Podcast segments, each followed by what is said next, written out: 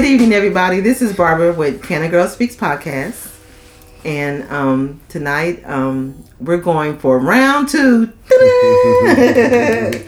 Round two. And my guest on tonight is no guest because this is his second time being on this podcast. And I wanted to invite him back because I was asked, were we going to do a part two? Mm-hmm. And so without further ado, I'm going to introduce Ricky Walters. Good afternoon. Dr. Ricky Rothers. Good afternoon. Thank you so much for being here. Glad to be back. And so because our conversation to me on last time we talked, it was had a lot of conversation, mm-hmm. you know. And I told him when I listened to my podcast, I told him, I said, I feel like my voice level changed because you had me kind of like going I had like a high octave level, yeah. you know, I guess because my passion was mm-hmm. so there mm-hmm. and you made me feel so passionate. You made me talk, you know, with passion in my voice mm-hmm. because I am passionate about what I do. That's right. And I really appreciate you, sir, for being on this podcast. I'm so glad to be back. Well, you never know, maybe 3 and 4 years, you never know what's going to happen. But I'm so glad to be back. And, you know, for those who did get a chance to listen to the last podcast, you know, there was engagement of important issues that I would consider that we're passionate about. Yes. And that should be the way we bring discussion to the forefront. Yeah. Not in a place of contention, but in a place of discussion, yeah. and saying, okay, I'm passionate about this, you're passionate about this, where do we meet in the middle? Yeah. So thank you for inviting me back, and yes. I look forward to this discussion, and I'm not going to take over your show this time. That's okay. Yeah, my staff said, okay. yeah, I do this as well. Yes. So I actually have a team that we do interviewing and do some mm-hmm. things like that. So I'm kind of used to leading, but yeah. I'm learning now. Be quiet. let the person who invites you to lead.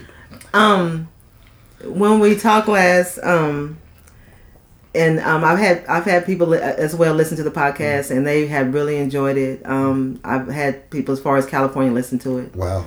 And so I just wanted to continue in our conversation. Mm-hmm.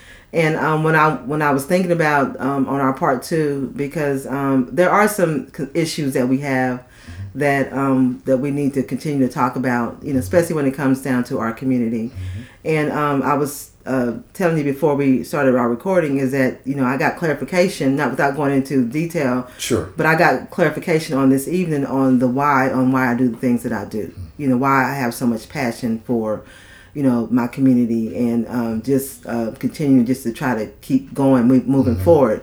But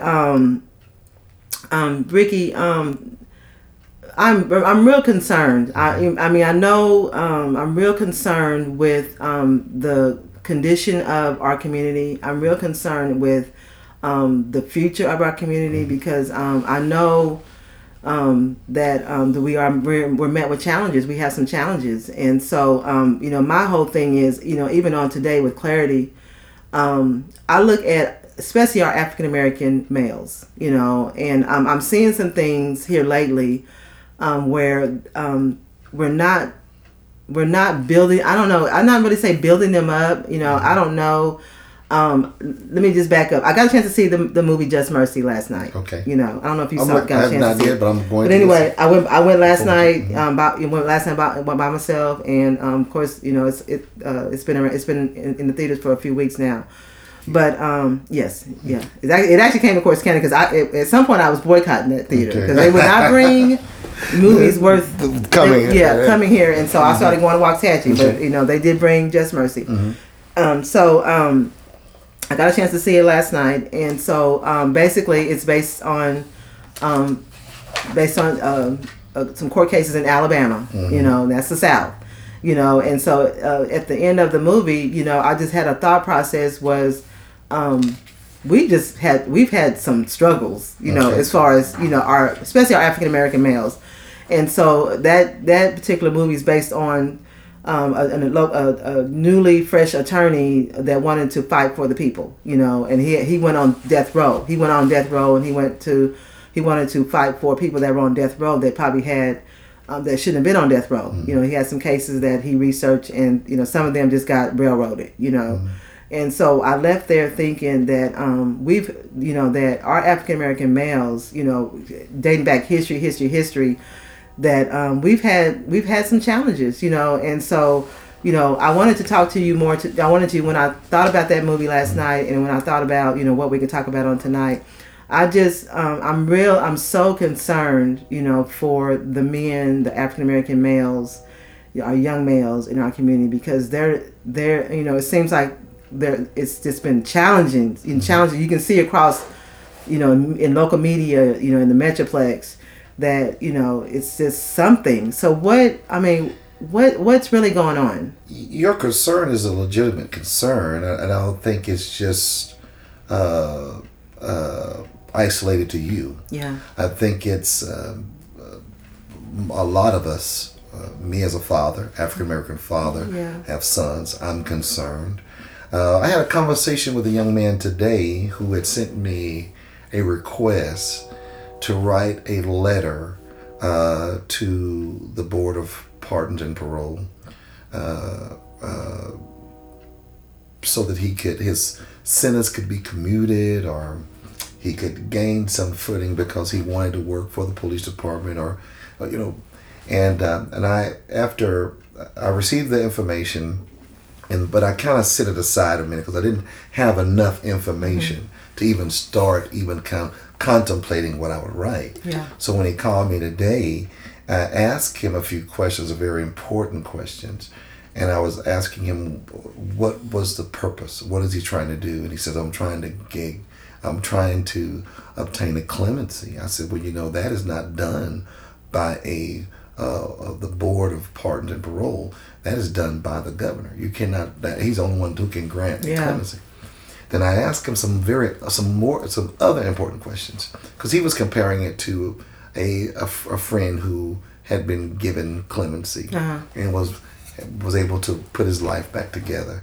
And we talked about that, you know, the race issue, how that mm-hmm. happened, and who you know, what yeah. you know. And I asked him a very important question. Did you plead guilty? Did you cop a plea? That's important. I said, when you cop a plea, a judge tell you, do you understand you cannot appeal this sentence? You cannot overturn this sentence. You cannot come back later on and say, you know, I want you all to relook at this. You're making a decision. You're not being coerced in that decision. Nobody's putting any due pressure. You're mm-hmm. standing here making this decision on your own, right? Mm-hmm. And I said, did he say that to you? He said, yes. I said, well, you can forget that part, because the judge already gave you that warning when you accepted the plea bargain. Mm-hmm. So he's got several years left to go on a sentence. But we're living in a time where, and this is just not just catching up with us. This is generations in the making. Yeah. Going back to, you know, when they were the three strikes you out, yeah. when they were doing all kinds back of things. To, yeah. yeah, you know, putting laws on the books that would actually be more punitive in nature to people in our communities. Well, there was a time when crack cocaine had a higher sentence than yeah. powder cocaine. Mm-hmm. Where was the crack in our communities? Yeah. And so we're now suffering, or the reverberation of that is now being felt throughout our community. Yes. Now, we were talking about this the other day at the table, you know, with some other gentlemen, and we were talking about how the projects was a government experience, yeah. like experiment. Mm-hmm. We call them projects, but that's really what they were. Mm-hmm. They were a government experience. But the biggest issue, if you got a man, the man can't live there. Yeah. Okay. You can get in trouble if the father is there. Mm-hmm. If it, you know, wife, or, you know, woman and 3, 4, 5 kids, mm-hmm. they can live there. But for the man to be included in that household becomes an issue. Yeah. And so all these experimental experiences that they did, experiments, have resulted in where we are today. And I don't think we realize the significant impact. But we are now feeling it. Yeah. We have more African Americans that are in prison than we have with college degrees. and it's I go into the prison every week, so I've witnessed this firsthand. Guys who've been in there 17 years old, they've been there 45 years old now. Some were convicted as juveniles, and are waiting for the laws to change, because in some states, if you were a juvenile and you were sentenced as a juvenile, that they're going back now saying, we got to relook at how we sentenced them. Yeah. Well, that hadn't caught up in Texas yet. And so I'm watching these men, when I go into the prison every week, melt away with talents and gifts. And one guy who's very smart and intelligent and has degrees that he've earned, and teaches work study program, employment, all that kind of stuff. So when people go out, they have. And he said to me Tuesday night how depressed he is. Yeah. He said, I've been here for 25 years. Wow. Same prison, 25 years, and it just didn't look like things are going to get better. What do I look forward to? And the person who was with me was talking about, you can't look around you and look at all the things that are around you. You got to keep your eyes and your head focused. And he began to talk about people who he's lost since he's been in there, and things that have happened since he's been locked up, and. It's just, this is what we have today. So with our community, and like you said, when you don't see things like, or people mm-hmm. that look like you in certain key positions, mm-hmm. to me, doesn't that, back in the back of your mind saying, that, why should I rise above the occasion, mm-hmm. And that does become a generational type, situation. I mean, how do we break from that? Well, on my way here this morning, before I left my office, I looked up some stats for this community, and of course, there are 23,000 people here, so it breaks. And I think those numbers are skewed. Well, hopefully with the census. Well, they may be. Yes. Because that's 10 years ago that those censuses were calculated. Yes. But this is the most recent information, so this is not 10 years old. This is recent. That 10,300 are white or European American mm-hmm. people. That's 43% of the populace, and then. There is 33.5% of the populace here are Hispanic. So over almost 8,000 people in this community are Hispanic. African Americans make up 19.1%. So a little less than 5,000 people are African American. And then, of course, others, Native American. But when you start looking at the data, and this community, out of all the people here, you have only 811 people, and this is data of 2018, who have graduate degrees. Mm-hmm. Bachelor's degrees, you have 1,425. Associate degrees, 1,286. So, and out of those people who have these degrees, especially for bachelor's degrees, 1,000 or degrees period, 1,606 are white. Hmm. And then Hispanic 268, Black 331. Mm. Poverty, when you start looking at poverty, for Blacks, we're 39.49% of poverty in this community. And then Hispanics are 20.88. So there's less Hispanics who are dealing with poverty, and that's probably because a lot of them they're not citizens. Yes. So so they can't be counted in that. Yeah. But that population is there. For whites, 11.4%. Yeah. So this is the actual data, that this real stuff. Yeah. And so I don't think change can come from a local process. It's bigger than that. There are laws, federal laws, policies, and things that influences how these communities deal with people of color. Hmm. The newest law that came down, or the newest executive action that was taken by 45, is cutting a large percentage of people, large swath of people off of the rolls to get food stamps and any type of assistance. Yeah. And that's going to impact. Yeah. We're 39.49% of the people in this community are African American, and that's on that's on or below the poverty line. Mm. Who's it going to affect the most? And so I think policy has to change for things to change in the communities, because it has to filter down. Yeah. As long as you have laws on the books that impacts what we do. I mean, that was an African American young man who called me, who's from this community. Wow. And I said to him, I don't mind writing a letter, but do you understand? Yeah. We went, and he's a father, he has children, and he's really wanting to do something. He hasn't been in trouble in a long time. But this is not up north, this is not California, this is Texas. This is the South. Mississippi, Alabama, Louisiana, Texas. I mean, this is the South. 80% of the African American population is concentrated in the South. Yeah. So that being said, we're going to have to vote. Yeah. For things to change, we're going to have to vote. We're going to have to begin to affect policy. Yeah. Policy can't be affected with us sitting in a room talking. But isn't it, there has to be a way where there's that empowerment piece.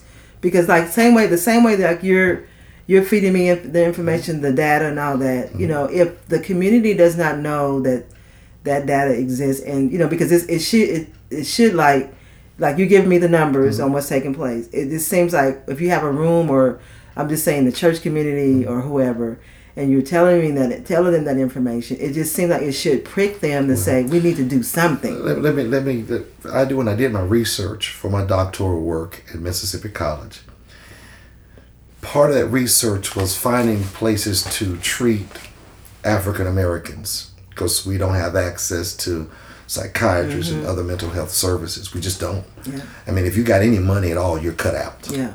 And which is sad for people who work in those jobs like Walmart mm-hmm. and other places. They don't have insurance, so they don't have the resources mm-hmm. to access those services. Yeah. But what I discovered through my research is that 57% of African Americans actually go to church. Mm-hmm. But 80% of that 57% actually attend one of the 7 historical black churches in America. Yeah. The denominations. There are 7 historical black denominations. Like the AMEs and the... Yeah. AME, CME... Methodist. Yeah. There's African American Methodist. There's several. Yeah.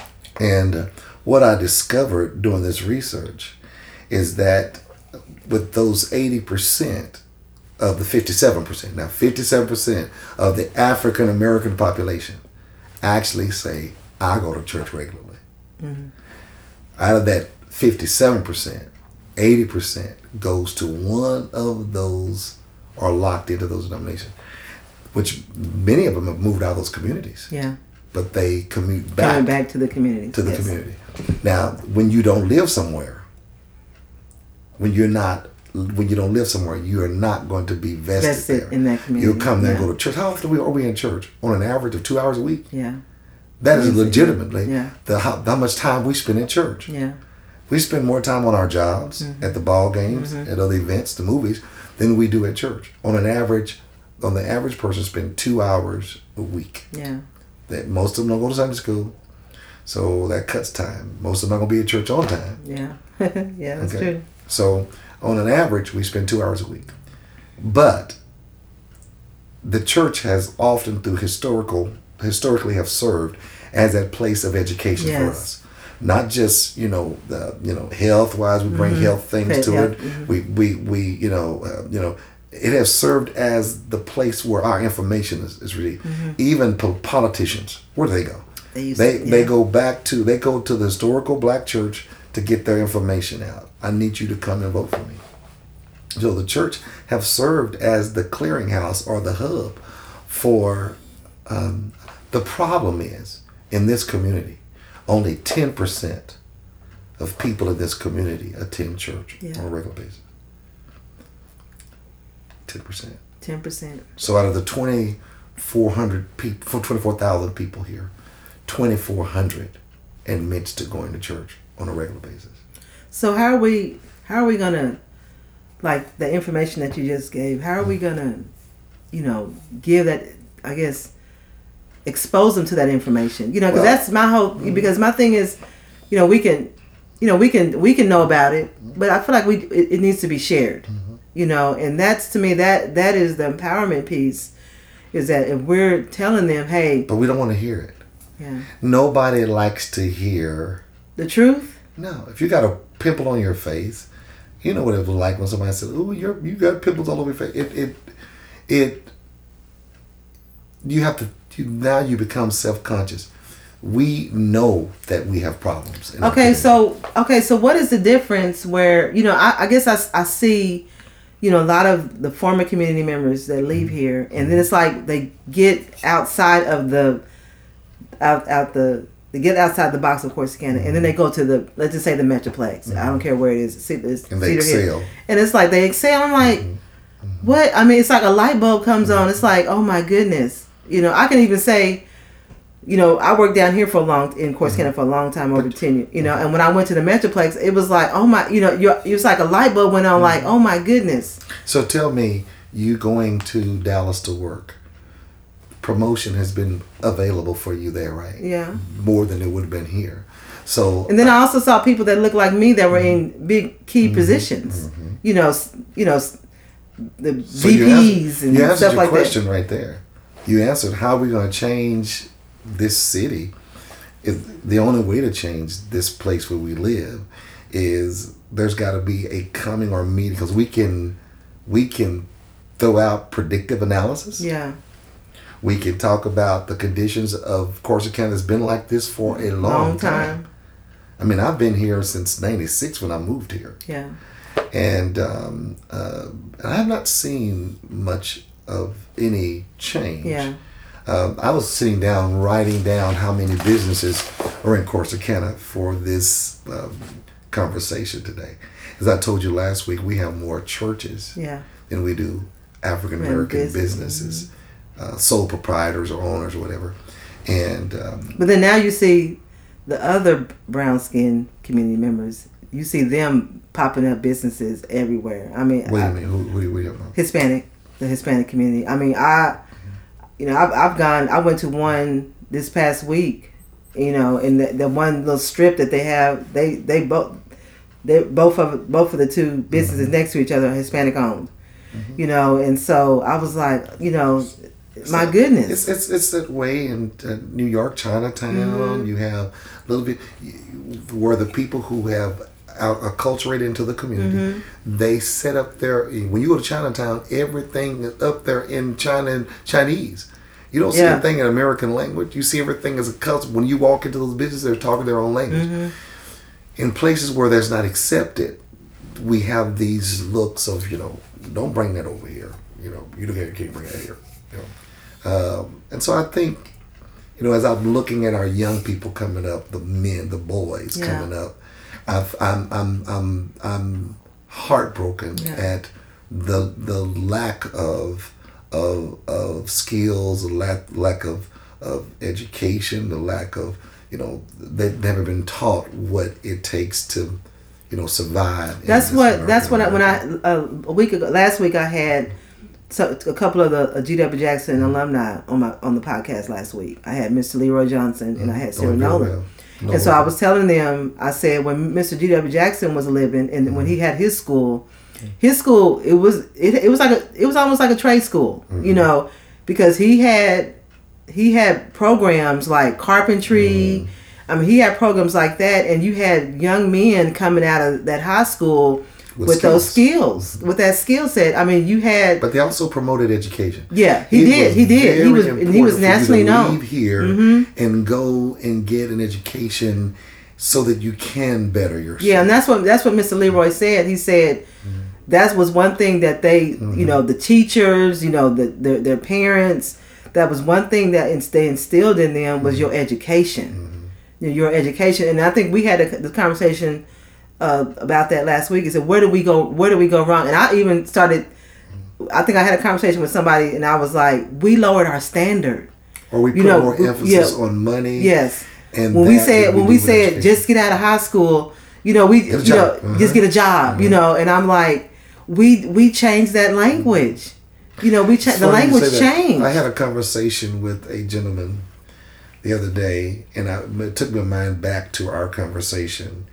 And he got a promotion, so it caused him to relocate to another state.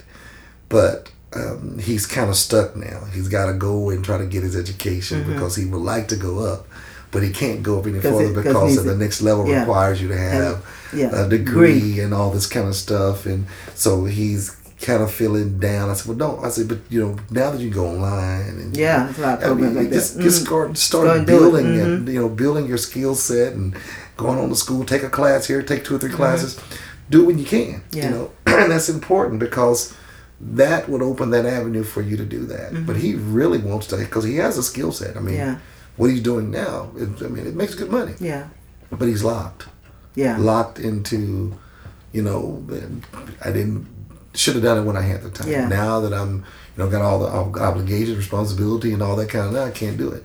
But with that being said, the church has become the least influential part of our society. It used to be the biggest. Yeah, it used to be the. So we got training there, even we didn't get it from home. Yeah. There was always, you know, back in the days, if the daddy didn't go to church, he sent you. Mm-hmm. He made sure you went with mama. Yeah. So there was this connection to community that we wanted to look out for each other. We wanted the best for each other. Yeah. And so you know, so it really hits home now to where we are, that if things are going to change, that it will not change by doing what we've always done, which is absolutely, can't be business as usual. That's right. That's can't.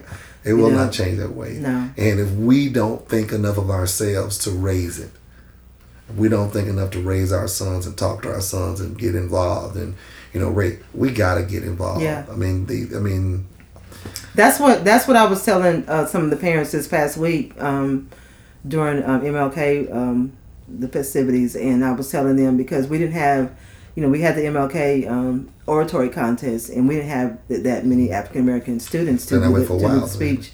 Yes, and so I was telling some of the parents, I said, you know, when we was growing up, we didn't have a choice. Mm-hmm. Now we're giving our kids choices on what to be in and what not to be in. Mm-hmm. You know, and I was telling the parents, I said, you need to stop giving choices. You know, but if I think I look at it a little different than that. I think we should find out what our kids have the greatest interest in and then help them pursue that. Yeah. I don't want them to waste time or waste effort doing stuff that don't matter. I guess for me, because, you know, even like you said, the church community, that the church community was the community that helped you build your leadership skills, you know, even like speaking, you know. But I'm going to tell you about that.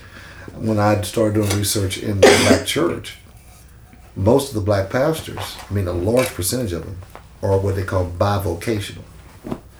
So they work jobs like you and I. Mm-hmm. Yes. Because that's the only way to take care of their family. Uh-huh. So with that being said, the only people who were full-time pastors, who considered themselves full-time, were people who retired. Yeah. They've been working for 30, 35 years. Now they're retired. And there is no effort. There's nothing going on. The church has become a place that's open.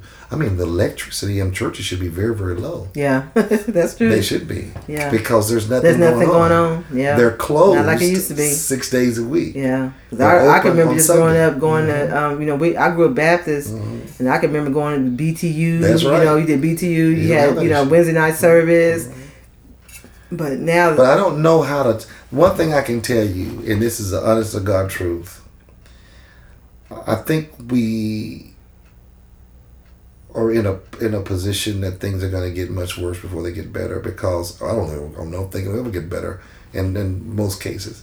And I say that because the way society has set itself up to lock in and lock out.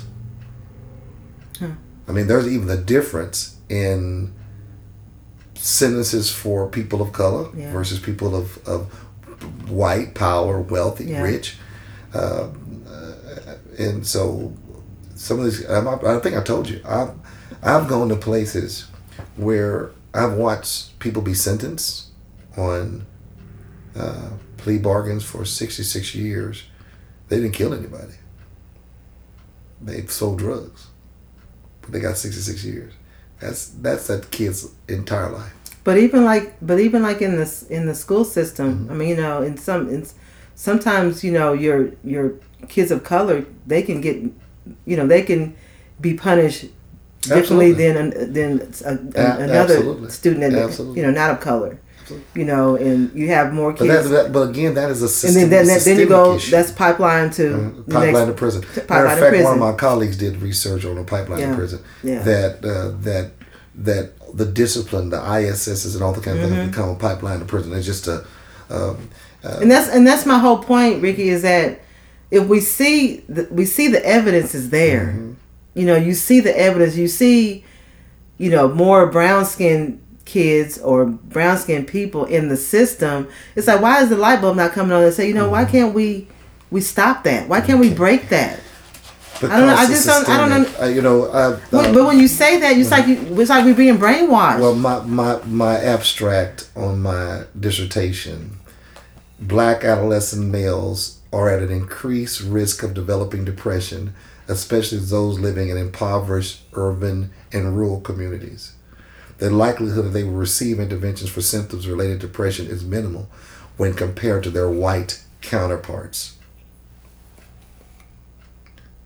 That's true.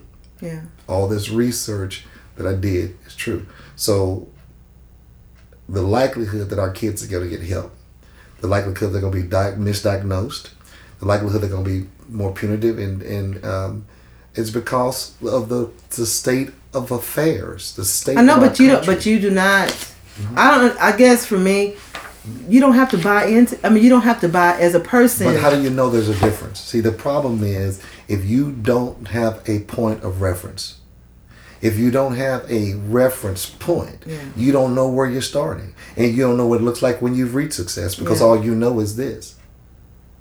So I've heard Bishop Jakes and other people say, we didn't know we were poor. We were poor. Yeah. We didn't know. There was a difference. Well, they said, in getting back to interviewing the alumni from GW Jackson, you know, they was talking about how on the east side, you know, the community was just the community. Mm-hmm. You know, everybody was in the same boat. There was no, you know, you poor, you know, everybody was in the same boat. I disagree with that though, because there were classes in the black community. You had certain churches that catered to the educated. Well, they talk about the names of the communities and stuff like that. And then you had the Creek and the black church that had they sung the operatic and the hymns and the the First Independence and no days. Well, I mean that's the oldest church here in Corsicana. Okay. And then you had the churches that were not. That they were not considered, they were the working class people, and they did the repeat songs. You know, you call out and they say, you know, it was totally different. You had, and so there's always been this subsection of classes, even in the black community. It still exists today. That's why we have a problem. Yeah. That's why we can't change, because it's systemic. Yeah, systemic. Yeah. So I don't want my kid, and I've heard people say that. I don't want you hanging out with that boy. Them boys it's systemic. So we really can't talk about racism outside of ourselves, because we are racist within ourselves. Within our own community. We have biases. Yeah. We literally have biases. I don't know. I can't say so how do we, but so how do we move forward? How can we move forward? I don't know. You know, what's the answer to that? Because we have young people coming. Yeah, but we have young people coming up, and you know, when you go outside the city limits of Corsicana, and you go to like the Metroplex, and you see so many. I know. You see young people that are like leaders and they're standing up for, you know, this, or they're being entrepreneurs. But you're talking about a large community of people. There's so many more subsections of that you don't see. Yeah. And so I think the resources, you have a lot more resources. Yeah, too. Yeah, but even if those resources are too far for you to experience or to take advantage of, and they're just resources. I think, there is, and it's not like I told you before, I am in a community. Yeah. I live in the United States of America. It shouldn't be that I got to be black or white or Hispanic. It should be, this is my country. This is where I can excel and become an engineer if I want to be, become a doctor if I want to be, become, whatever I want to be, I have that opportunity to do that. Yeah. We I think we're shooting ourselves in the foot when we minimize that with our kids. Yeah. Because the same skill that take you to sell the drugs, come on. Yeah. Same skill's gonna take you to be an entrepreneur. Yeah. You gotta have the same. True. You know what I'm saying? Yeah. So I think we have to change, or at least sit it out there for there to be. I think it's gonna take one person at a time, changing one kid at a time. Yeah. Not trying to change the whole community. It took 100 years to get in the condition we're in. Yeah. You find a person you can mentor. And stick with them. Stick with that person. That's right. Follow them through. Mm-hmm. Be that person's go-to when things go crazy, because they're going to. Yeah. And amazing, because kids come back to my office all the time that I taught. Mm-hmm. And, I'm thinking about a career change. What are you going into? Well, tell me, and I listen to them, but mm-hmm. I don't squash their dreams. But I'll be saying, okay, now tell me how much different is that is from what you're doing right now. Yeah. And is our career involved with that? Because you can, and I've heard people say this, and I really believe it now. You can take the people out of the projects, but you can't take the projects out of the people. Because the same struggles and the same trouble that people in the poor community have, when they go to a different community, they take that with them. Yeah. We see it here at Navarro College. Yeah. We see it all around. So that doesn't stop people from being who they are. They are what they are because of their influences, what they've been. So I just think you just gotta, this is the culture we're in. This is the world we're in. And, I made a decision.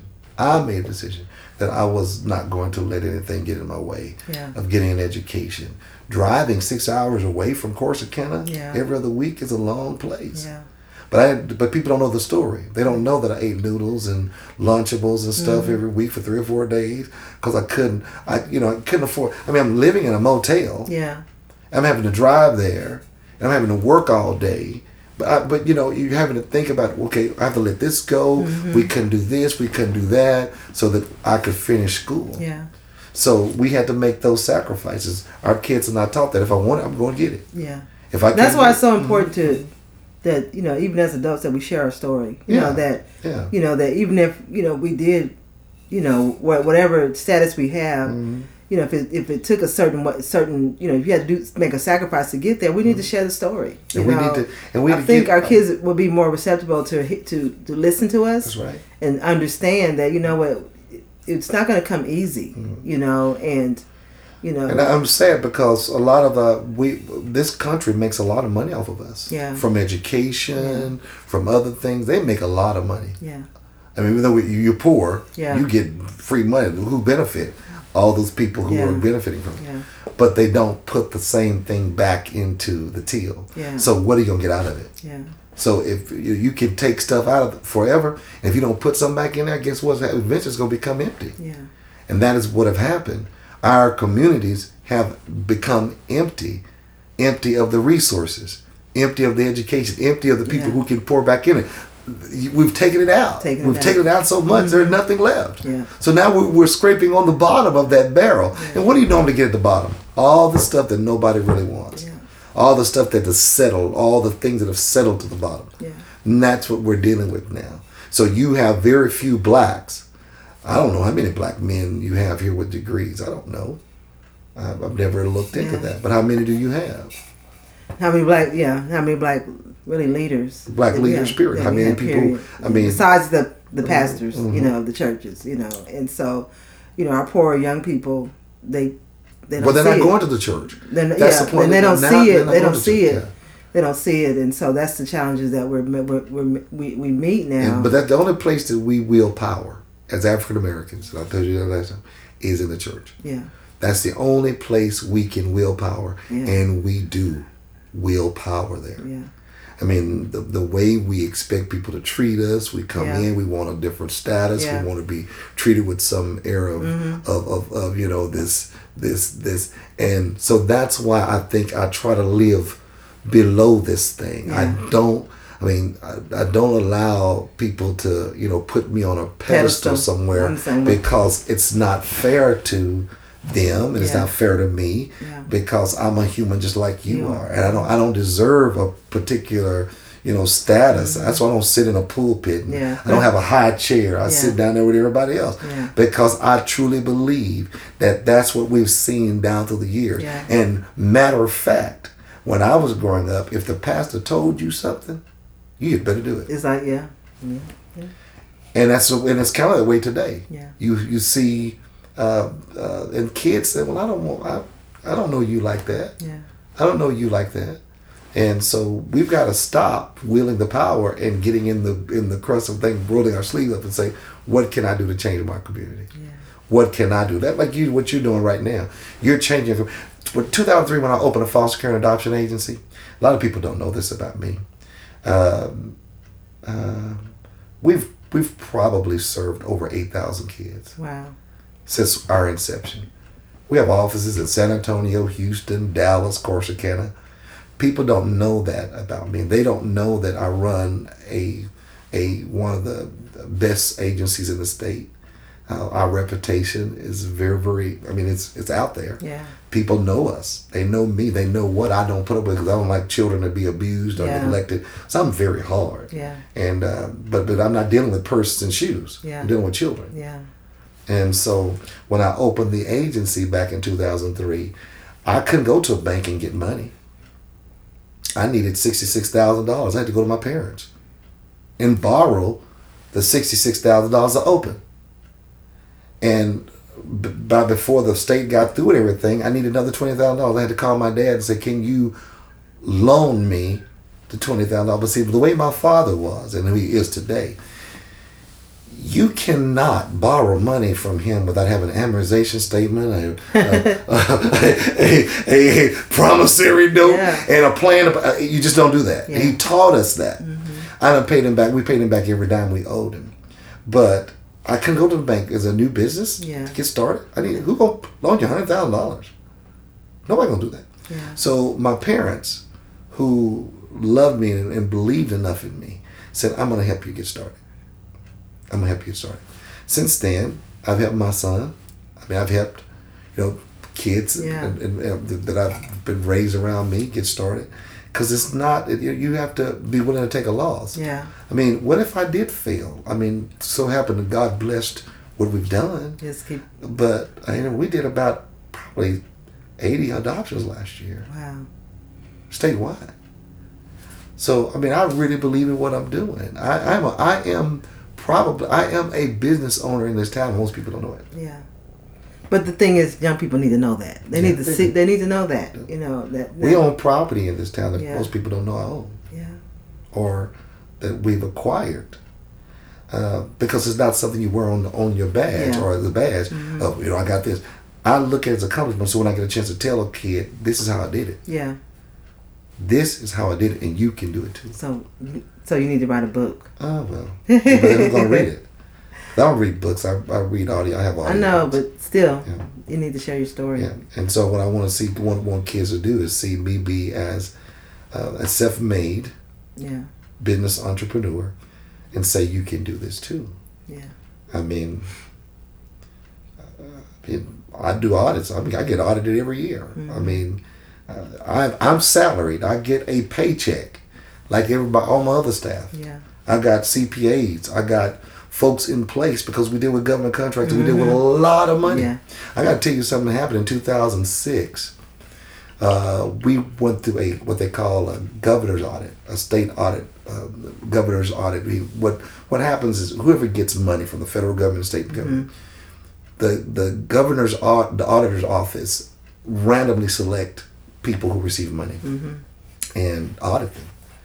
And they there for a whole, they were in my office for a month. I mean, wow. Four gentlemen, ties, stiff, you know, they come at 8 o'clock, leave at noon, go get lunch, come back at 1 o'clock, leave 5. They were there for a whole month. And they went through all of our books, everything, went through every facet of our organization.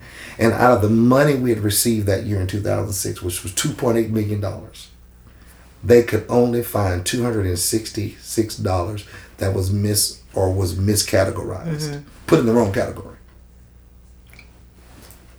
Well, that's great. That's good. So I pride myself on that. Yeah. That is something to be proud about. Yeah. And when I tell people all the time, this when you're dealing with government, when you're dealing with business, you do business. Do business. That's why I hire family members all the time because they don't understand this is business. Yeah. And I have to fire you if you don't do business. So, and we've grown. I mean, we have expanded. We're in, like I said, five or six regions, but we're in 4 different large cities. Houston, San Antonio, all those are large. Dallas. Yeah. Corsicana's our smallest office. But I enjoy doing what I do, hiring people, making sure people have insurance and, you know, can take care of their family. And I enjoy doing that. And so teaching other young men that I would love to do that. Yeah. But it's not always accessible because, again, we have classes in our communities. Don't go over that. Yeah. We need to break that. Yeah, but it's so hard to do. I know. Because, I'm determined to. I think we're our worst enemy. Yeah, I really do. But like, because we were talking about the person, we won't call her name, that we were talking about earlier who moved in here. And can see stuff, but she's not seeing anything that we already haven't seen. I know. But we get very irritated when somebody tells us about what's here. Ouch. That's right. Yeah. And you know, I gotta tell you this because this is really. When I was at the barbershop one day, and there was a conversation about me. I guess they didn't know I knew what they were talking about. They were talking about preachers who get money, take money from folks. And, you know, suck all the money out of folks. And I'm thinking, what are they talking about? So after kind of spread out a little bit, I was asking them, well, they said you out there taking the folks' money. I'm thinking, taking the folks' money? What money? I don't have no millionaires in my church. I mean, these people work at Walmart. Yeah. What money am I going to take? I built an establishment. I built a company. I built a business so that I could generate income for myself. Nobody know that when I first started the business, I went 3 years without a salary. I went 3 years without getting paid. And that's what you do when you start a business. Yeah. Everybody else get paid. You pay all the bills. And what is ever left, if something is left, you get it. Yeah. So today, I say my salary is earned because I went 3 years without no salary. Yeah. And I work harder than anybody. I go to work early every day. And I work all day. You see what I'm saying? Yeah. I work 7 days a week. You can't outwork me. My staff can't outwork me. And so I'm just saying, you know, that's an ethic that my father taught me. Yeah. And you can't give kids what they've never been taught. Yeah. Well, Pastor Walters. So how do we change? You tell me how we're going to change it. How do we change? How do we change it? It's just going to have to be, I just think it's going to have to be, I don't know. I don't even know the answer to that. You know, you kind of get, you see the problems that we have, but it's kind of like, you know, okay, where do we start? You know, and that's the thing. You know, I have an empty house. Well, not an empty house. I actually was going to remodel it, and I got a call that somebody had a fire and they didn't have a place to live. My job is to do something about it. Yeah. You get it? Yeah. Not to run to everybody. And, can you do this? Can you? Yeah. No, your job is to do something about it. Yeah. So how do we change it? If we can get everybody to buy into that. Yeah. Our job is to do something about it. Yeah. That's it. If we're going to change it, that's what's going to happen. Yeah. And if we don't do something about it, nothing happens. Yeah. Well, Pastor Walter, I have enjoyed you for round 2, part 2. Were we okay that we didn't get no passion? Yeah. I think I was good this time, Aaron. Yeah. I think I was good. You're fine. Yeah, I really have enjoyed the conversation with you. But can I say this real quick? Yes, sir. Everybody who work in the business that I'm in have to have at least a bachelor's degree. Yeah. Required by state rules. Probably 60% of my staff have a master's.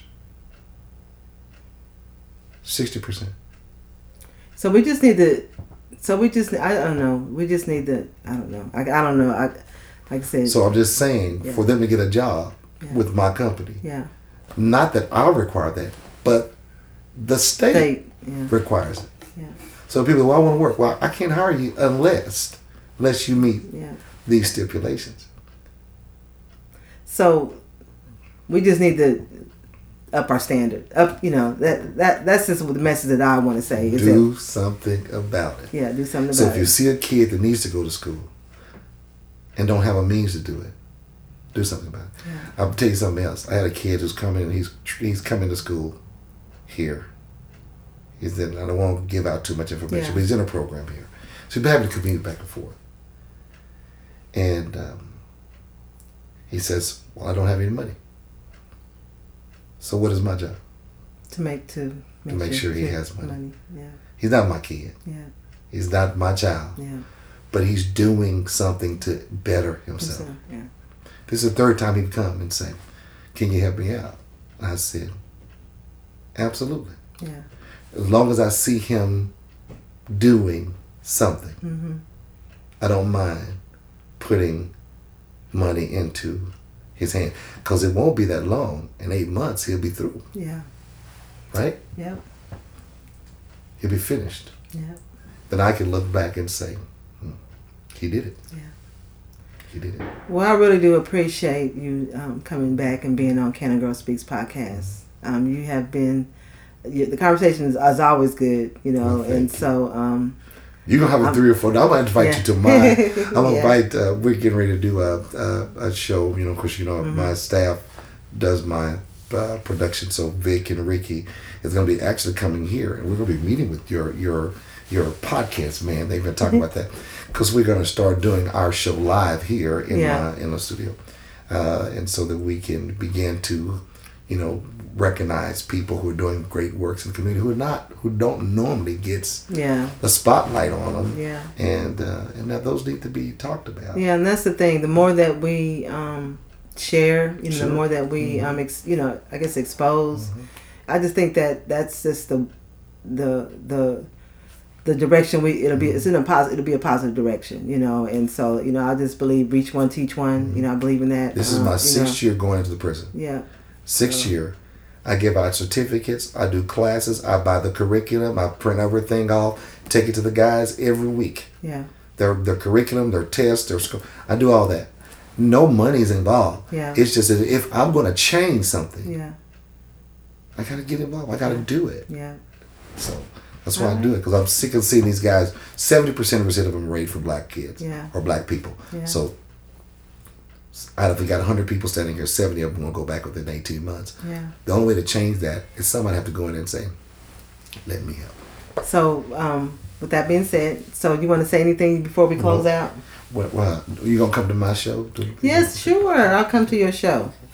Now, mine is on camera, so you I mean, it's a little different. Yeah. A little different. Yeah, I told Aaron, I said, we might decide to do that one time where I'm doing my podcast plus, you know, but... We'll do social media as well. Yeah. On Facebook. Yeah, we'll see. We'll see, you know. But anyway, I just really do appreciate you and appreciate the support, you know, and I know those out of my listening audience enjoy hearing you, and I've had a lot of positive feedback from the last one, so I know I'll get a lot of positive feedbacks from this one.